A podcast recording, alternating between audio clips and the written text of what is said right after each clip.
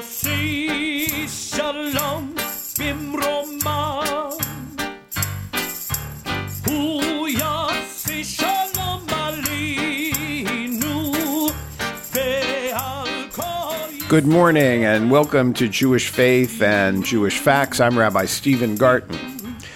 The Jewish community and the Christian community celebrated two significant holidays not uh, far from each other Passover and Easter.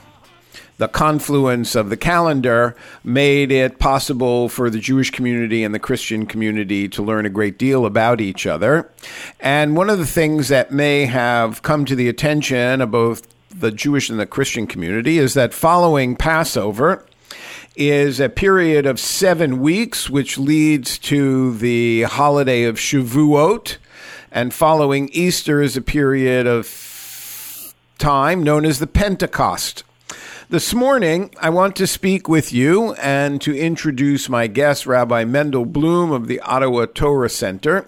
And we are going to speak about the 50 days between Passover and the time of holiday known as Shavuot. In Leviticus 23, verses 9 through 14, the uh, Omer, a sheaf, was introduced as a harvest offering brought to the temple on the second day of Passover. There was a further commandment in, Deuter- in Leviticus 23 that stated from the day when the Omer was brought, seven weeks were to be counted, and on the 50th day, a festival was to be celebrated. This festival was later called Shavuot, the Feast of Weeks, because it falls on the day after the seven weeks had been counted.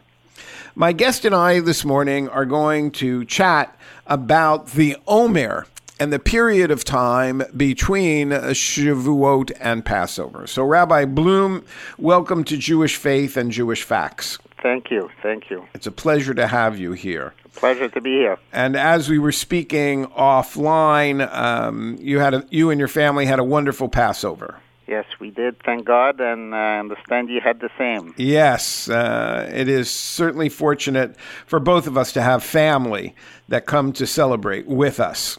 Definitely. Um, so perhaps you can uh, begin our conversation by uh, explaining to our audience um, what the Omer is and what the counting of the Omer is all about. Okay. So let's begin with the Omer. The Omer is actually a measure of barley that uh, the farmers would bring uh, the day after Passover. They would bring it as an offering to the temple in Jerusalem uh, in expression of gratitude for the new crop uh, that had started growing uh, the spring. Um, the crop, the only uh, the, the the only way that the farmers would be able to partake of the new crop would be following this offering that was brought on the day after Passover. So it was a measure of barley. The word omer is actually a measurement, uh, a measurement of barley that was brought to the temple.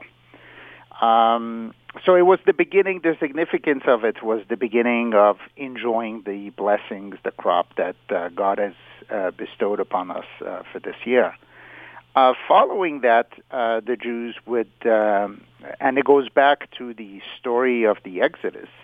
Uh, when the Jews came out of Egypt, um, they traveled and counted the 49 days until they finally made it to Mount Sinai where they experienced the great revelation and, and received the Torah. So since the uh, counting uh, begins on the same day as the Omer offering, uh, it has become known as the counting of the Omer. so again, that's the days, the 49 days between the Passover, and when does that counting begin on Passover? So it begins on the second night of Passover. Okay, so the Um, so first second- night and the second night, um, most families have a Seder, which we've spoken about on this show previously. Yep. And so following the second Seder, the counting of the Omer would begin. That's correct. and that is counted every single day. Um, so you know, first night we say a blessing and count today is first day of the Omer. The following night today is the second uh, day of the Omer, and so on and so forth. When we get into the weeks, we actually count both uh, the days and the weeks. And uh, there is something very significant about uh, counting counting time. You know, uh, people ask the question, uh, why count time? I mean, time is going to pass anyway. Um, but I think the, the answer is simple but uh, profound at the same time is that uh, counting time means to recognize that time is precious, uh, time is valuable. Uh, we count, uh, you know, uh, you would count, you would count your uh, stamp collection, your coin collection, Your Uh, money in the bank the money in the bank, exactly, or the Anything that losses in the stock market. We all have ways of counting. That's correct. Um, so, so the counting of the days is really uh, to bring to the fore this notion that uh, time is valuable, and uh, we have to make the most of our time that God blesses us with. The great um, Rabbi Abraham Joshua Heschel, the descendant of Hasidic family, Yeah. um, has written a wonderful book entitled The Sabbath, in which he speaks about the counting of time. And says that Judaism is a um, faith of time, not place. Right. That uh, be it the Sabbath, counting the seventh day, um, or the other ho- holy days in the Jewish life, we sanctify time um, rather than sanctify a place. Right. Um, and so many of our festivals take place, um, are celebrated and observed in the home or wherever Correct. rather than feeling the need um, to be in the synagogue alone. So, um, as you alluded to on the first night of Passover, while many people may have gone to the evening service and then come home for the uh, celebratory um, meal on the first night of Passover, many people would not have gone to synagogue and simply worshipped in their home and then had the uh, celebratory meal called the Seder. Correct. Um, so that's interesting to think about it both in terms of counting time, the seven weeks, and counting time of Shabbat. Correct. Correct. Um, well, it's interesting. You know, the uh, the the Hebrew word for counting is sphira. So, in fact, this time period in Hebrew is called Sfirat Omer, which means the counting of the Omer. Uh, the time when we count these days, starting from the day that we uh, we bring the Omer offering. The, the the Hebrew word, you know, in Hebrew in the Hebrew language, every word has a root, three-letter root word that that it connects to. Um, the same three-letter letter root word, sapphire, also means to shine, like a sapphire. Um, and the idea when we talk about making time count is uh, the idea of polishing ourselves and making ourselves shine. In other words, to be the most productive and and the most uh, to be the the best we can be uh, at every moment of our life. So it sounds like, um, given that we live in a non agricultural society, Yep. in which most of us living in Ottawa or living in urban areas will not be harvesting the barley and counting an omer of barley. And we certainly um, won't be taking it to the temple in Jerusalem, as the temple doesn't exist. Um, though we may visit Jerusalem during the time, but we won't be taking it. That you're suggesting that the counting of the Omer has been um, transformed into something more spiritual. So, so it, it's an interesting point because let's go back to the uh, to the historical account. Um, when the Jewish people came out of Egypt, um, it was almost like um, you know somebody came from above. I mean, God came and took them out, performed all these miracles. Um, without them, you know, having any work for it, or, or as some people say, deserving it, Um, They didn't was, vote for it came this. totally from above, right? Right. God they didn't just- vote for this. This was not a democratic uh, convention in which they voted. They voted God. That's right. That's Yeah, right. God was not elected leader by um, a vote, um, and God did not uh, put his platform up for a vote. That, that's correct. It was a total uh, top-down Right. uh, occurrence. Uh, but then, in the next 45, 49 days, I mean, they knew when they came out. Uh, God said, "Follow me in the des- follow me, so that you could serve me in the desert." So they knew that they were following God and would get a a, a set of uh, rituals, uh, a code of behavior, uh, which will allow them to enter into this relationship with God. But these 49 days um, are always looked at as a, a time of refinement. This is a time when they refine themselves uh, to be able to be worthy and to be able to really experience the revelation at Sinai. So, so that kind of follows from your uh, wonderful interpretation of Sphira as a shining up. Right. right? Right. That uh, the counting of the Omer then is symbolic of um, making self oneself ready for Sinai. That's correct. That's correct. And and you know, if you think of it in terms of a, a relationship, um, in any relationship, you have one party takes a step forward, which hopefully uh, arouses the other party to take their step forward, would then you know causes that relationship to grow in a more intimate way.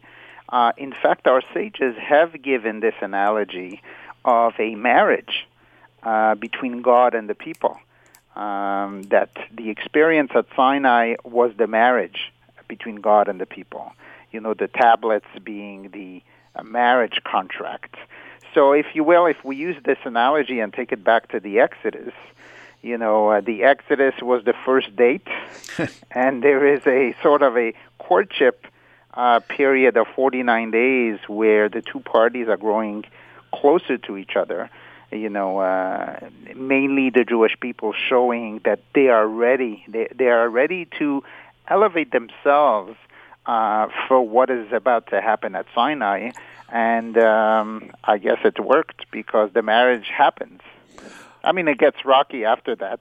Man, then some would even claim uh, it gets rocky during the 49 days. That's correct. Um, but even in wonderful marriages, there are rocky periods during the courtship.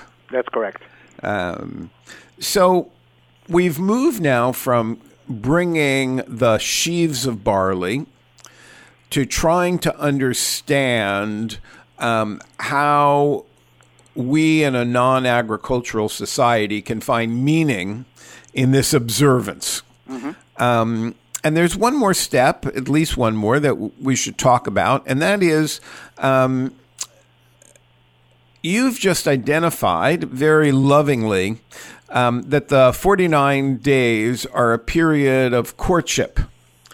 But there are some traditional behaviors um, that indicate that it's a time of um, mourning and not a time of romantic engagement.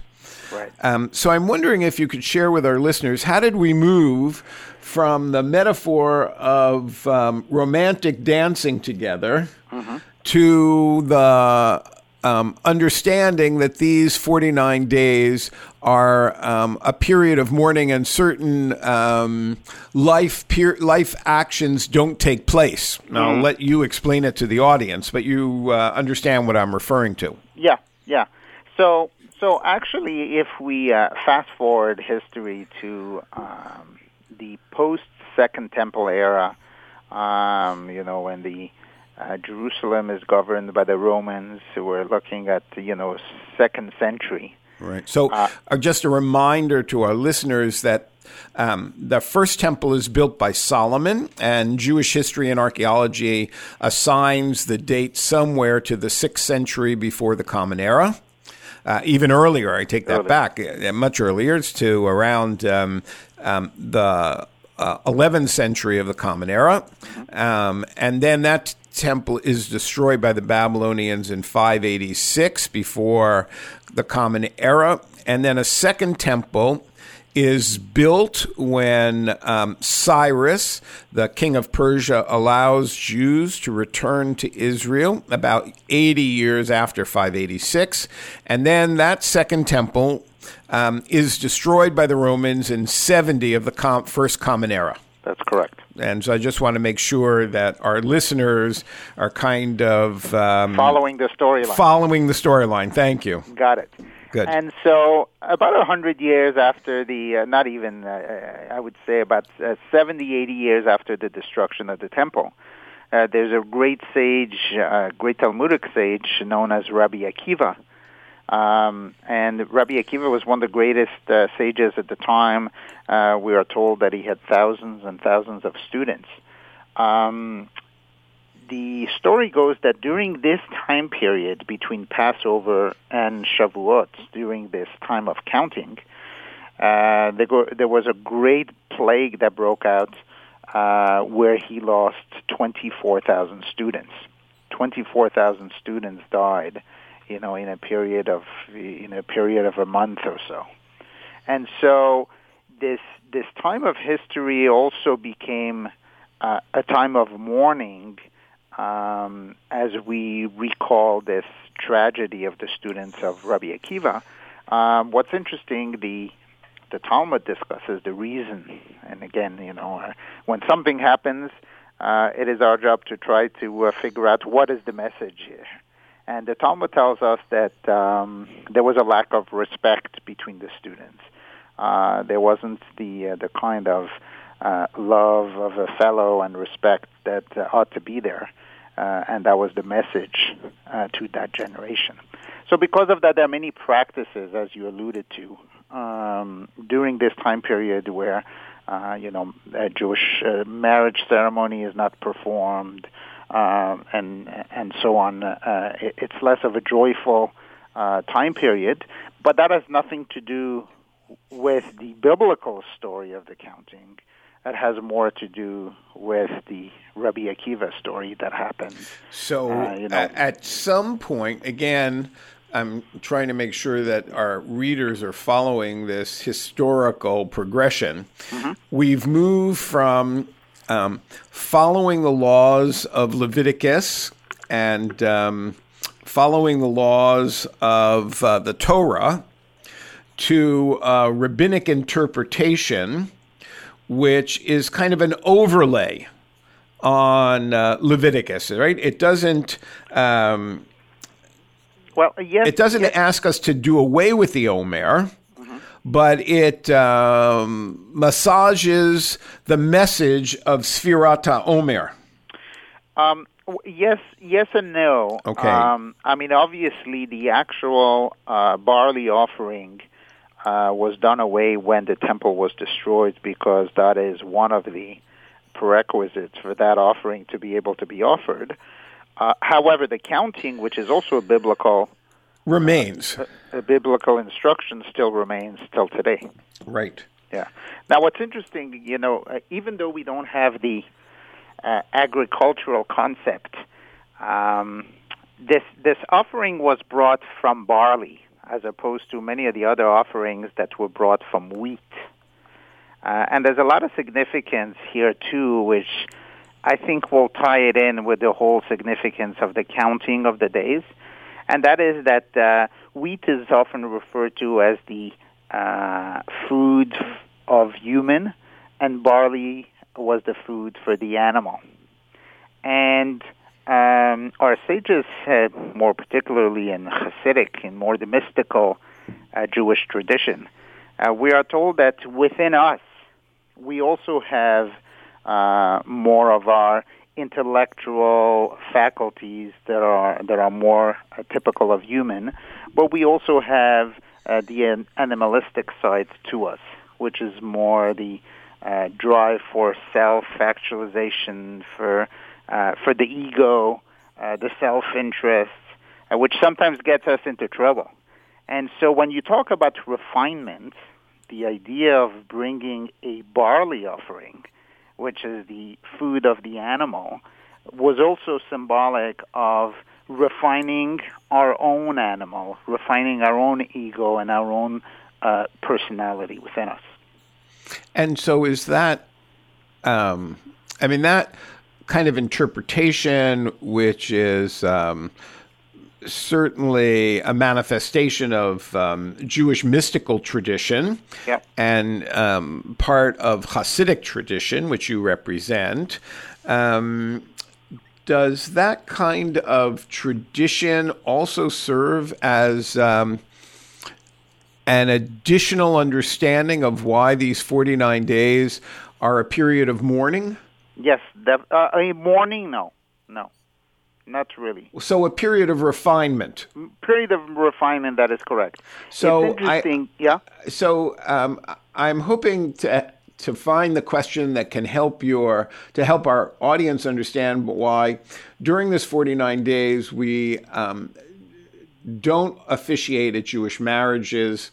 Um, theoretically, people don't get haircuts, um, right? Yeah. Um, and I think there are other kinds of uh, traditions. Are all those traditions of um, self denial um, part and parcel of the Rabbi Akiba story? Yes.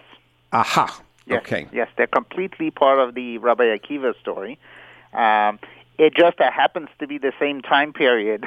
So Okay. it's become known as the mourning time of the Omer, which really is not. It, it's just a, a marker of time, but not necessarily connected to the whole process of, of refinement by counting those 49 days. So I'm going to ask you to refine the notion of refinement because in the Kabbalah, if I remember correctly, there is um, assigned to each of the 49 days some combination of the divine emanations known as the Sphirot. Is that correct? Correct. That is correct. And does the word Sphirot have the same root as uh, counting? You got it. Okay. Uh, they are called emanation once again, as as we mentioned earlier, uh, from the word saphir, which means to shine. right. It's a it's a sort of a, a revelation, a manifestation of God, uh, certain godly energies that are available uh, on different levels on those days. But what's interesting is that um, when you go back to the creation of the first human being, of Adam, when God says, "Let us make man," uh, you know, according to our image, Right. um, the way Kabbalah interprets that is that those emanation, those sphirot, and, and, and generally there are 10 different levels of godly revelation that it's, it's almost like the interface that, that God put in place for creation to happen, uh, for the finite world to come about. Uh, the human being has those 10 levels, uh, with, we have it within our soul as well and uh, generally they're divided into three inte- intellectual uh, faculties and seven emotions. And so the seven emotions are intertwined. There are different feelings that are intertwined with the, within each other, uh, which um, I don't think today's interview will make it uh, uh, justice to really go through them. But the basic idea is that 7 times 7 equals 49. And so when we talk about refinement, um, it's refinement of the emotion. You know, the way a human being operates. Uh, the mind, uh, hopefully, uh, has the ability to look at things objectively and, and uh, steer us in the right direction. It's the emotional side, it's the heart that uh, sometimes gets us into trouble. So we've moved um, somewhat expeditiously, both in terms of our time and historically, from a simple procedure of counting, um, as um, recorded in Leviticus, to a more complicated understanding of what counting refinement means, looking at the Kabbalah. Um, and that gives great depth, I think, to the tradition of Sfirat, Sfirat Omer. That whether one does it as a simple mathematical um, task or whether one looks at these seven weeks as an opportunity to prepare oneself to be at Sinai. Right, because I think that's what we've really been speaking about. Correct. That the Exodus epic says um, that Moses wants to Pharaoh to let my people go so that they may serve their God.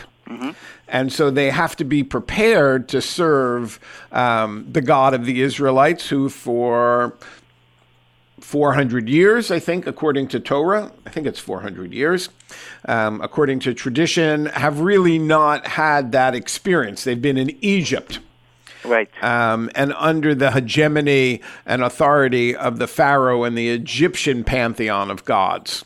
And while some may have retained their um, affinity to the God of their ancestors, how they were able to publicly uh, proclaim the covenantal relationship is a little unknown to us from the text. Um, so you've helped us make this transition from um, an agricultural society offering thanks to God to a more um, emotional and intellectual understanding of how we prepare ourselves to receive the Torah. That's correct. Um, and and I think that you know every biblical story and every concept really that that we would find in the Torah, uh, in the Bible, the five books of Moses, um, has the has those many layers to it. Uh, you could study it as you know in the literal storyline, which you know just like the offering of the Omer doesn't technically apply today because we don't have the temple, because we don't have the, uh, because we're not into the uh, agriculture as you mentioned before. Um, but the deeper layer, the symbolism and the meaning of it, uh, still exists today because uh, we could we could all use a little dose of refinement, um, especially um, for the Jewish people who are, who will be celebrating, you know, Shavuot in the 40, at, at the fiftieth day, when we try to um, reignite our excitement for having received the Torah at Sinai. Uh, it requires preparation and it requires refinement to to be able to really uh, make that that time meaningful. Well, I want to thank my guest, Rabbi uh, Menachem Bloom of the Ottawa Torah Center, for sharing with us his insights about the Omer and taking us through the morphing um, and the various levels of understanding um, that uh, are available to one who wants to seriously study Torah and the meaning of God's words. For Jewish Faith and Jewish Facts, I'm Rabbi Stephen Garten. I want to remind you that our show is available on CHRI as a webcast, as a podcast, and also on iTunes as a podcast. Shalom and have a good day.